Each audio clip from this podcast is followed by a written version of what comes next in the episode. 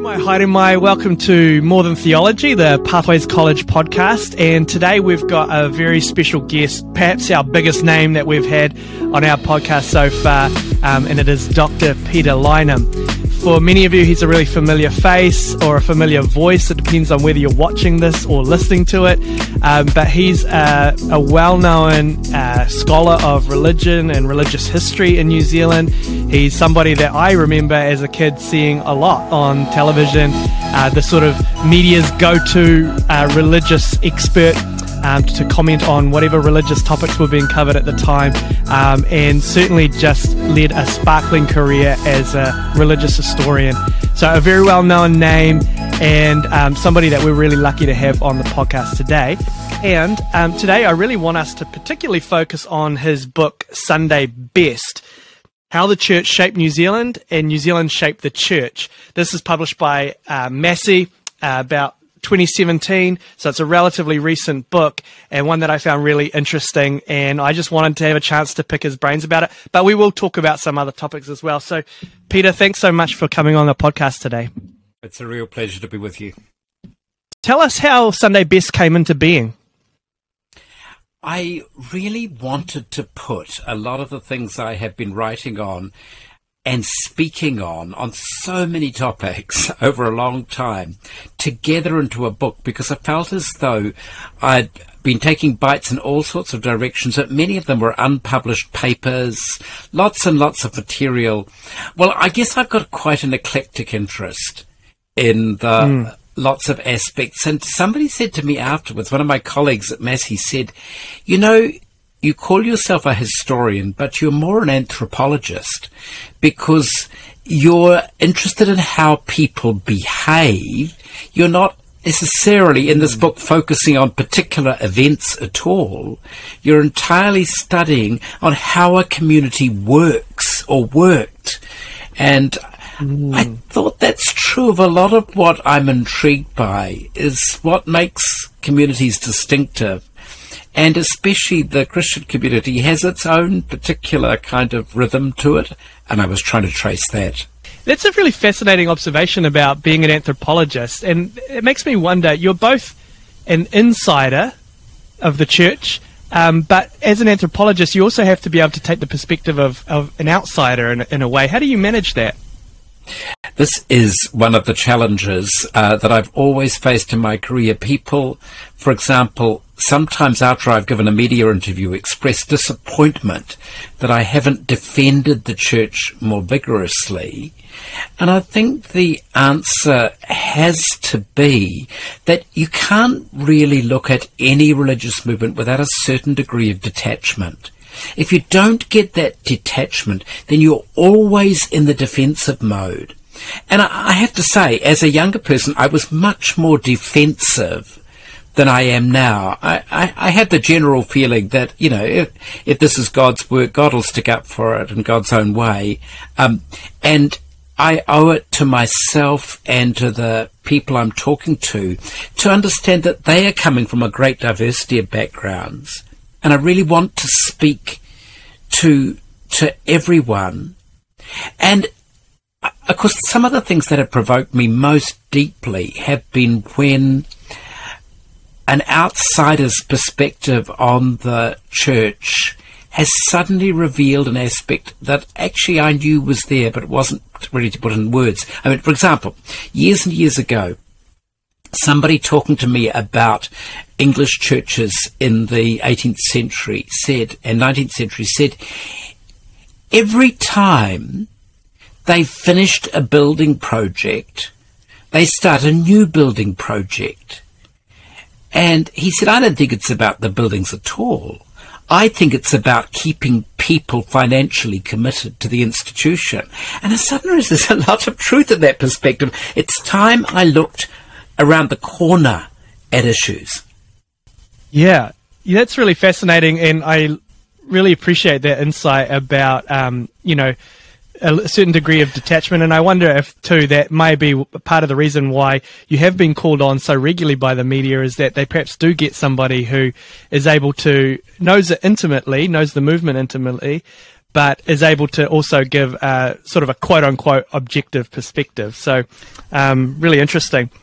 So, um, you're obviously drawing on a lifetime of research. You mentioned that you were picking on papers here and there and scraps of uh, work that you've done all over the place and putting it together. Um, in research and writing this book, though, was there anything that really struck you as really surprising or unexpected? Oh, I got caught up on specific chapters following through topics that I'd never really consistently thought through. Um, and for example, music came to fascinate me.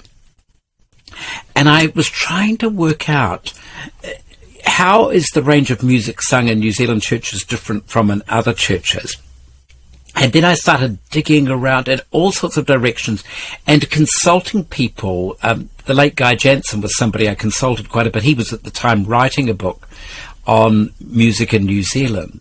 And so I kept pushing against generalizations to work out how much truth is there in this. And sometimes I couldn't find really find the answer completely.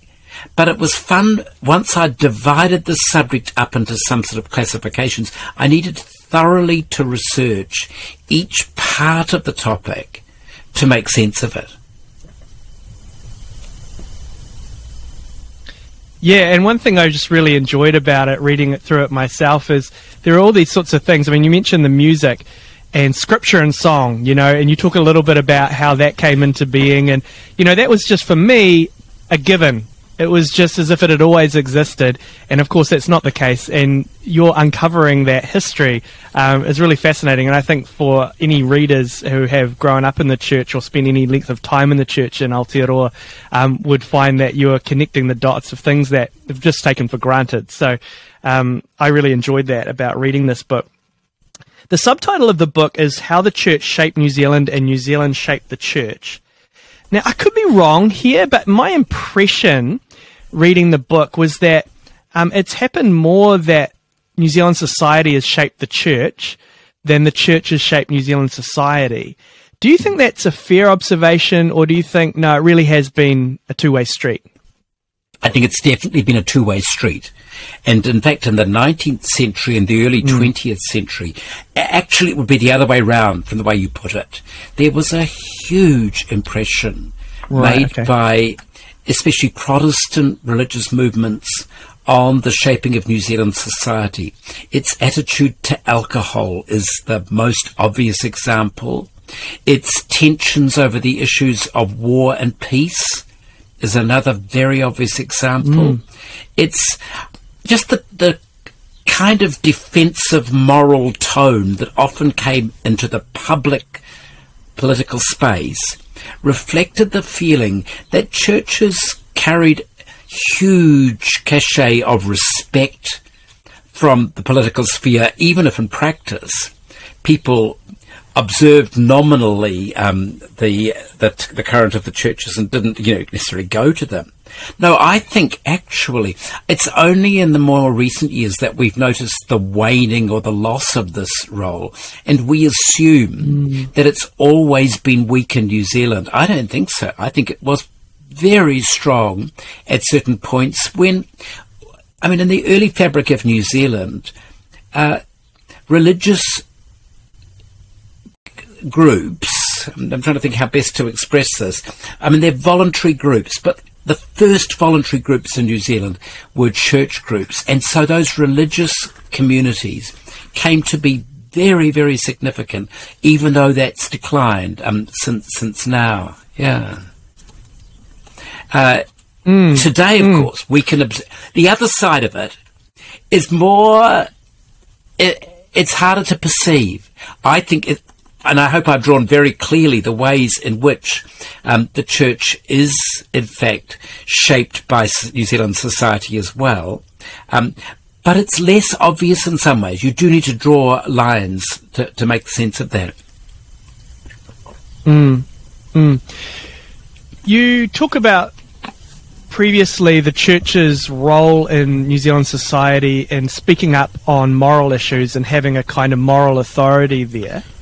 Um, I also remember you mentioning that the church became significantly less um, judgmental um, sometime around the 1960s, but that was a reflection of society in general. That before this time, New Zealand society tended to be quite judgmental right across the board. What precipitated that change? Was it the sort of radical 1960s uh, sort of turbulence, or was it something else? Well, uh, there's been a, a, lot of interesting historical discussion on this subject. Um, Jamie Belich, uh, well-known New Zealand historian, talked yeah. about the great tightening of New Zealand society that occurred yes. in the mm. 1880s and loosened out in the 1960s.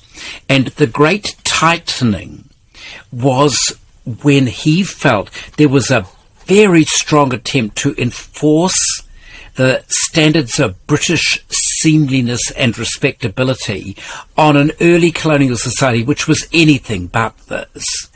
And then he regarded the sudden loosening of the ties with Britain in the 1960s as the reason for this abrupt breach in the tight, formal, judgmental uh, type of society that we had. So it could be down to as simply as the British entering of the European Economic Community and the the change in the moral focus.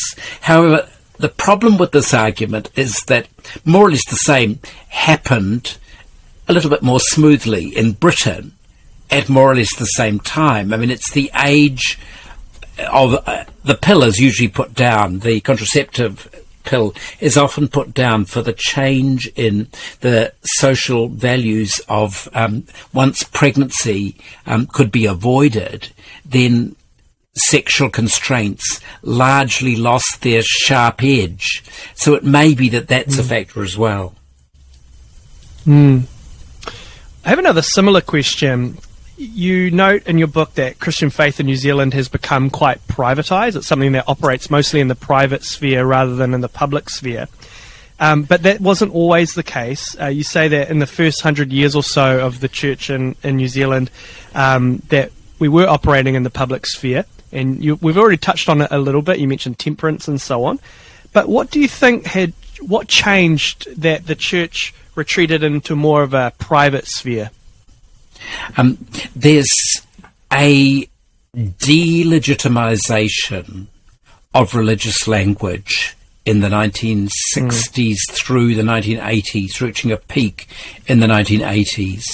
And it's very, very striking that quite abruptly, Christian people begin to feel embarrassed about stating their Christian values in the public space.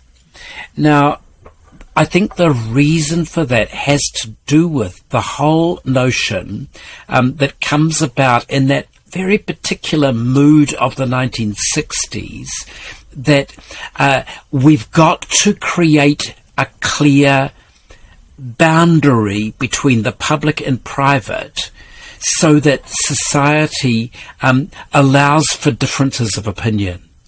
And it was a strong emphasis right across the Western society that divergences are, are essential for the public fabric to hold together. Now that means that a whole range of law and of uh, sort of publicly appropriate behaviour suddenly becomes off limits.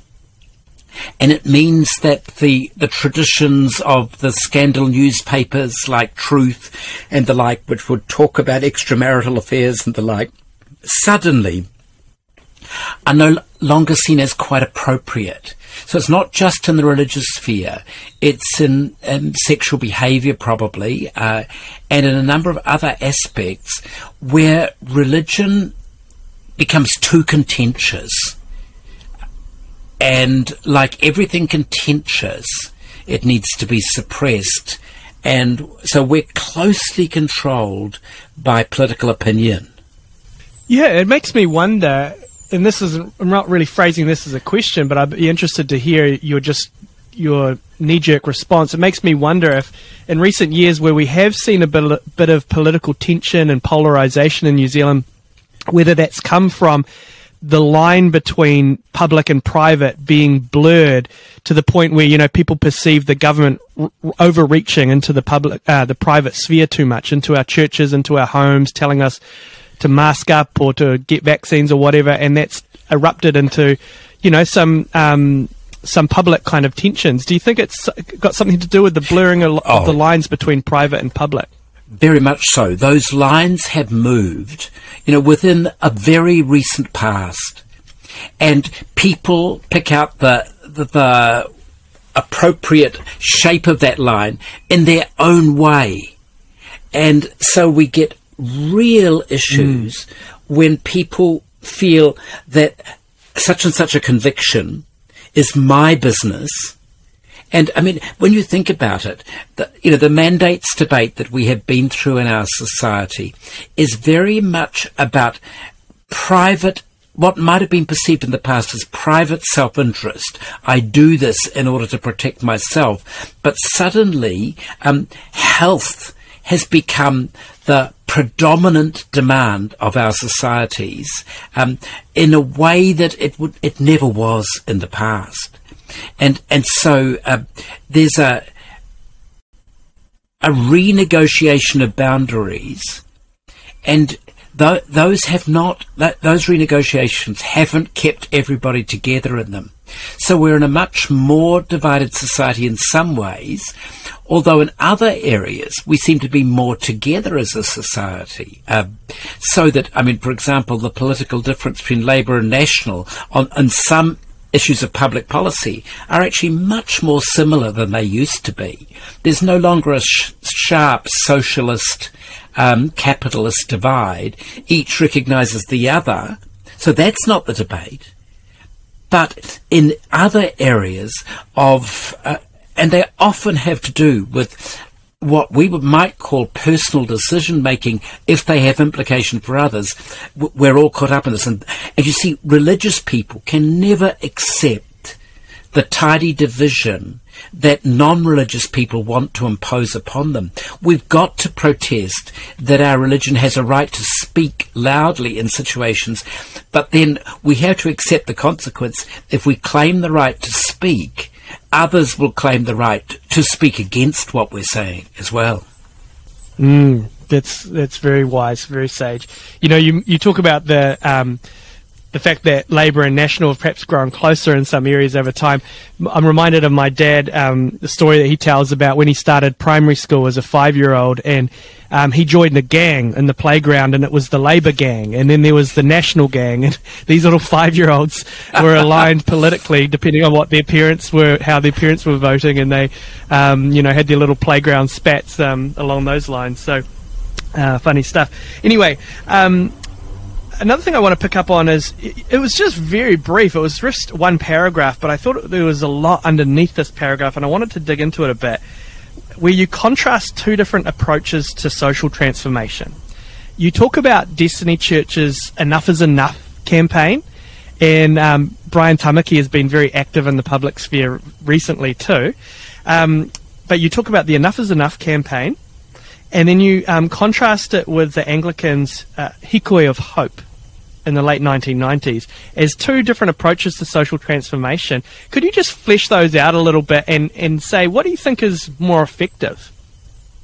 So, the Brian Tamaki uh, Enough is Enough campaign, which is a powerfully evocative, superbly evocative phrase in some ways, uh, but it was a phrase, and this is partly media interpretation, but it was certainly a phrase in which Tamaki believed firmly that the religious basis of the state, that the Christian state, needed to be an enforced aspect of New Zealand society.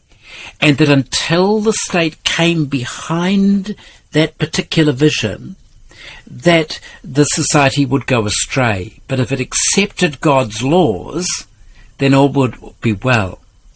Whereas the Anglican uh, Hikoi of Hope in the 1990s, the church issued a call that we might work towards a restoration of, of lost rights and care for the poor in New Zealand.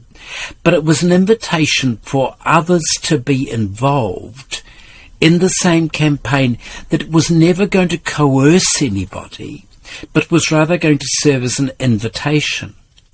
Now, just to, just pulling those apart a little bit, it seems to me that maybe historically, there's a debate going on in the States, for example, at this very moment, on the Christian nationalist front as to whether uh, America needs to affirm that it is a Christian nation. Well, New Zealand would have always in the 19th century affirmed it was a Christian nation as long as no authority or power was given to anybody to enforce anything from this. So it was a, a kind of hollow statement in some ways. Um, it meant something because it framed a context in which law was lived and done. And in the Religious Diversity Statement of 2008, there was some pretty strong Christian concern that there should be a statement in the Religious Diversity Statement that acknowledged that New Zealand had strong Christian roots in its history. But if this was used as a basis of coercion, I think in our own society it's a disastrous approach to appeal to a moral capital that is not shared and indeed probably is abhorred by a lot of people in our own society. Mm. So the ways in which we will mm. succeed is by an act of persuasion and not an act which could be seen as coercive. Uh, of course, there was also a great mm. irony because um, the appeal that uh, Tamaki was making to a, a, a Christian state would, in the early places, have resulted in the suppression of his movement. They would never have tolerated this cheeky outsider calling himself a bishop and cl- making claims to a place in the state fabric. He was never going to be recognised mm. in that way. Let's uh, talk a little bit about the Open Brethren movement. Um, Pathways College is uh, particularly aligned with Open Brethren churches or um, the also aligned with the Christian Community Churches of New Zealand, uh, which is all part of that same movement. Um, talk a little bit about your own connection to the Open Brethren movement and your own history there. So, my origins lie in a breakaway exclusive brethren group today known as the Reading Brethren or the uh, yes. Kelly Lowe Brethren. So where I grew up in Karamea, um, there'd actually been exclusive Brethren evangelists who'd visited Karamea in the 1890s. Uh, John Park Salisbury and others, and they had converted a significant proportion of the settlers who had arrived in Karamea in the 1870s. And so there was then a split in that movement in 1917, reflecting a wider tensions within the exclusive brethren. And so uh, my part of the of the Lineham family had had created its little hall called the Arapito Hall, and we always talked about the top hall, which was the exclusive Brethren Hall further up the Karamea River Valley. And then there were open brethren that met in the RSA uh, hall further around. So the brethren made up a fair proportion of the population of Karamea um, at that mm. time. Uh, this is no longer the case, uh, sadly. Uh, and so, as it happened, though, there were also strong links um, with Open Brethren in our family because my my mother, uh, who had come from the same um, uh, Reading Brethren background, um, one of her sister, well, there'd been a split in the Reading Brethren in Christchurch over one of my aunts marrying a divorced man. And so a fair proportion of the family found their way into what was then Rutland Street uh, Hall, the Rutland Street Brethren.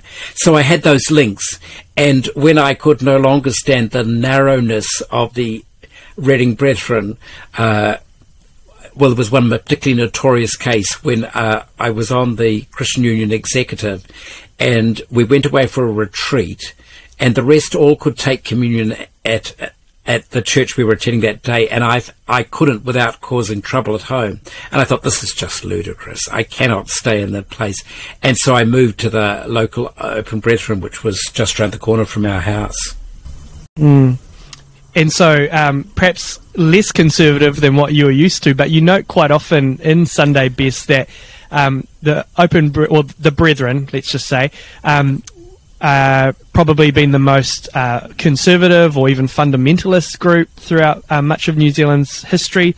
Um, I've witnessed, you know, in my lifetime, quite a big change in how Brethren churches do things, and a lot of the things that would have marked Brethren churches off as being Brethren, their distinctives, have been dropped by a lot of churches. I'm thinking, for example, the style of open worship. Um, now, when you go to uh, Brethren church service, in many cases, perhaps most cases, um, it may be somewhat indistinguishable from uh, perhaps a Baptist church, uh, unless you perhaps know a few little key things to look for, like weekly communion or something like that. But um, do you think then has the Brethren movement has it sort of remained the the most conservative movement, or has that changed as well? Oh, I think in recent years there's a new style of American conservative uh, Bible churches that has certainly made its way into New Zealand uh, and has very distinctly, usually of a reformed variety and it strongly right. asserted itself. And of course, there have been um, uh, various Open Brethren assemblies that have linked up with that kind of movement. And I've been intrigued about the way any religious movement that goes for more than a hundred years is bound. Because of the family ties that link people together, it's bound to become a bit broader in order to accommodate uh, all the people who are part of it. I mean, right. I was involved in the early days of the Christian Brethren Research Fellowship, and that was a fascinating group because it, in the 1960s and early 1970s, it was really forcing people to think through issues that in those days the hot issue was the role of women in the church. Mm. Um, and I think that issue, probably more than any other, started a process of quite profound change. I mean, the other aspect is that the moment Brethren ceased to be essentially a rural movement and sat alongside other denominations in towns, there was a different dynamic involved because involvement of it in a church in a town of necessity can't be quite as all engrossing as it may be in the countryside. Hmm. Hmm. Hey, um, you've been gently promoting this book. It's not your own book, but um, Brethren and Their Buildings.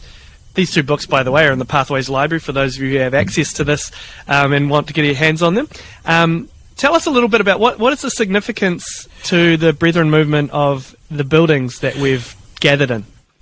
Well, you're right to say I've been pushing it because I I wanted to get a copy for myself, and then I thought I bet nobody ever gets to read this in New Zealand, and actually there needs to be a New Zealand equivalent of this book. So I imported in 18 of them and I still got one, two, three, four left to sell. So if anybody wants a copy, $50, you can have it. but uh, just contact me. But it, it's a fabulous book because written by a, I'm a member of the uh, Brethren Archivists and Historians Network. And so I'm quite actively involved in discussions on aspects of Brethren history. It keeps me dabbling away at little topics in Brethren history. I've recently written a couple of well, I think they're really interesting pieces about the early exclusive, the exclusive Brethren tensions in New Zealand, and about uh, also I tried to do a study of how the change in communion and worship patterns and the change in pastors has taken place, and I'm quite indebted to uh, one of my students who did some work on one of those topics. So, you know, I think the architecture, the visual presence of a movement is often quite a powerful way of expressing it. And I think that what a fabulous book it would be to have an equivalent book um, for New Zealand uh, and I began collecting photographs, and another friend of mine's began collecting photographs. And Richard, you should start collecting photographs for me. I mean, because you think of the churches okay. you've known. Um, I mean, I can recall, for example, uh, you know, the texts on walls that were put at the front of, of a hall. Yes. Uh, and sometimes quite interesting texts that were put on. Uh, in in the Reading Brethren, there was a division of opinion as to whether household baptism was allowed or not. And I recalled in now there was an early Reading Brethren um, assembly in Geraldine in South Canterbury, and the the Morrison family who had led it, uh, they claimed to have had Darby himself, the founder, one of the founders of the Brethren, who'd stayed in their, their original house and still had the seat which he'd sat in. And they had a text on the wall which said, uh, They that believe on the Lord shall be saved, to which they had written in hand, and their house, taking the text from Acts and just expanding a little bit. And I thought, you see, it's items like that, or it's those barbaric buildings like the old Stoke Gospel Hall with its kind of Spanish deco, absolute blank architecture that dared not express beauty in any way or shape or form was a great expression of these. So there's a there's a marvelous range of these possibilities, yeah. you know. Yeah, well, you know, I'm even just fascinated about the the buildings that have been associated with my own um, congregation, Raleigh Street Christian Centre in Cambridge. It wasn't always on Raleigh Street. Um, and uh, recently I went down and, and had a chat to the owner of a, a store that it's a it's a boutique, a decor boutique, and a, you know, very kind of um, bougie sort of shop that's in an old Oddfellows Hall. But that was where the congregation originally Began. met, um, yeah, as yeah. far back as I think originally perhaps in homes, but then the congregation began, the church began in 1896, so it was going mm. back a long way. Um, but then it's hopped around Cambridge and ended up where it is now. So fascinating, and perhaps um, some of our listeners or viewers um, who are connected with the Open Brethren movement might be able to send you some photos as well of oh, the buildings that they're so. connected with. I hope so. You, yeah, you'll get a flood of them. Let's hope so. Uh, you mentioned to me too, just before we hit record, that um, you're working on your own revision of a seminal text. Um, there we found Brethren. Can you just tell us a little bit about that plan, Peter? Yes, so there we found Brethren. Um, that was my very first book, and ever since I wrote it back in 1977, I've been scribbling in corrections um, into margins as new information has come by. And it is. I mean, one thing that's marvelous is that now Papers Past uh, has has digitalised the text of most New Zealand newspapers, and so you can track down Brethren references, which are very hard to come by because Brethren are so informal a movement. It's and it's really hard to work out what's going on. But on the other hand, if they want to attract people to their gospel meetings, they'll probably advertise them in the newspapers, and so you can get a certain amount right. um, in that way, and especially where those campaigns are very successful. And so I've tracked down lots and lots of additional information, and besides finishing a story in the 1970s as I did in some ways, 1971, that was the high point of the Brethren in terms of its impact on society. 1.1% of the New Zealand population. That was a phenomenal wow. impact. Today, well, they're now much clearer in distinguishing exclusive brethren and open brethren, and so many open brethren, probably because of the strengthening of the exclusive brethren, have become so unwilling to accept a brethren identity.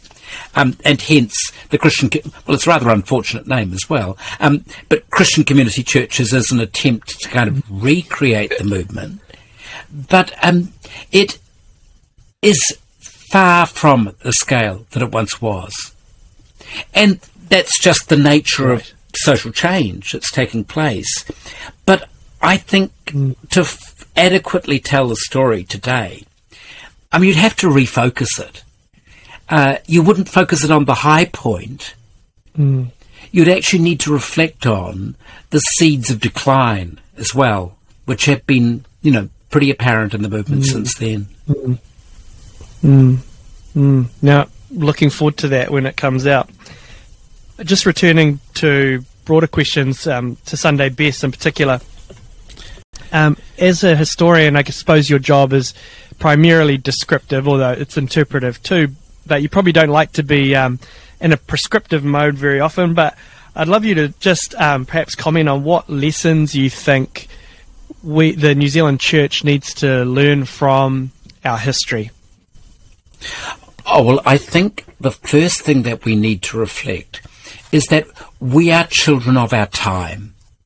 Just because we're Christians, we don't cease to be people shaped by the present moods and discussions and, and debates. Look at the way in which we're now so much more sensitive in New Zealand from all churches to issues to do with Māori, um, and properly so. Um, but it's take it's quite startling how reluctant we have been to acknowledge that until very recently. The whole history of Brethren Maori work is a striking story. You know, those early Brethren Maori workers got virtually no support from the assemblies, and most of them had to give up because they couldn't mm. fund themselves. So, you know, there's sobering aspects to stories like this. Um, and I, I think we should not be frightened of reflecting that's the hardest thing to shift is the biases that are not actually Christian biases. They're just cultural biases that are hardwired into us. And certainly as Pakeha Christians, mm. we, some of those things are deeply hardwired into us to be defensive, to be I mean, another one, an interesting one to me is the extent to which New Zealanders today are so very nationalist. Our country is the best, which wasn't actually an attitude of mm. um, early New Zealander New Zealanders who often thought New Zealand was, you know, it didn't matter too much to anybody. Today, I think there's a real risk mm. that we've got to see the deficiencies and challenges that our society is facing. And as Christians, we've got to think mm. how willing we are to challenge the society and how strategic we can be if we truly want to, for a society to understand more of the Christian gospel. We have to do some translation. And that's the challenge, I think. Mm. Absolutely, yeah. Um, and that's quite a sobering observation about the potential for or the existence of Christian nationalism. Uh, if anyone wants to look into that further or listen a bit further, um, we dig into that a little bit in another episode of this podcast where we look at uh, the book of Revelation. So that's just a little note there for our listeners or viewers. One last question, Peter, and I'll let you off the hook. You conclude uh, talking about the perennial appeal of Jesus, or at least that's something you mention. Mm. Um, and I think this was backed up a bit by the Faith and Belief survey that came out a few years ago, which found that despite you know growing um, coldness towards mm. the church and the Christian message, Jesus still held a lot of appeal for people. Uh, people who perhaps weren't fans of Christians themselves still found Christ somewhat alluring. Um, and one of the, your quotes is the decline of formal religious institutions does not in fact mean that the Christian story has lost its pertinence. There's every evidence of its power to generate new visions. So, what would it look like for the church to be more effective in tapping into the effectiveness and the appeal of Jesus?